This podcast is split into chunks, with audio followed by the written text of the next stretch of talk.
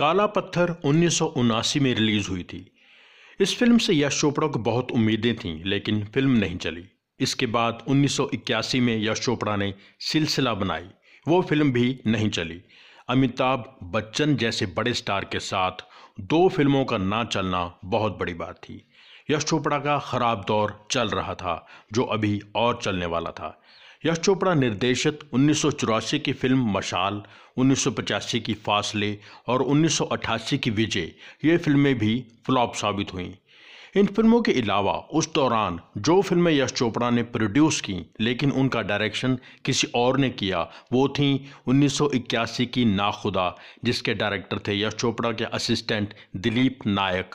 1982 की सवाल, जिसके डायरेक्टर थे यश चोपड़ा के असिस्टेंट रमेश तलवार। ये दोनों फ़िल्में भी फ्लॉप थीं।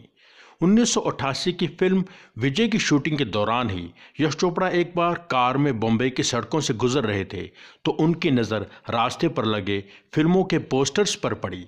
हर पोस्टर एक्शन दिखा रहा था। हीरो के हाथ में कोई ना कोई हथियार था। यश चोपड़ा को लगा, ये सब क्या है? ऐसी ही फ़िल्म तो मैं बना रहा हूँ। मैं भी दुनिया के साथ ही चल रहा हूँ, लेकिन अपने दिल की बात नहीं सुन रहा। तभी यश चोपड़ा ने फैसला कर लिया कि अगली फ़िल्म में अपनी पसंद की बनाऊँगा, एक लव स्टोरी। फिर यश चोपड़ा ने चांदनी पर काम करना शुरू कर दिया और अपने दिल से वो फ़िल्म बनाई, लेकिन डिस्ट्रीब्यूटर उस फ़िल्म की ज़्यादा कीमत देने को नहीं तैयार थे। उनका कहना था कि फ़िल्म में विनोद खन्ना जैसा स्टार है, लेकिन एक्शन नहीं है। यश चोपड़ा को चांदनी कम कीमत पर बेचनी पड़ी, लेकिन जब चांदनी रिलीज़ हुई तो उसने ट्रेंड ही चेंज कर दिया। एक्शन फ़िल्मों का दौर ख़त्म कर दिया और रोमांटिक म्यूजिकल फ़िल्मों का दौर शुरू हो गया। चांदनी के सुपर सक्सेस ने यश चोपड़ा का ख़राब दौर ख़त्म कर दिया और 80 के दशक की ख़राब फ़िल्मों का दौर भी ख़त्म कर दिया।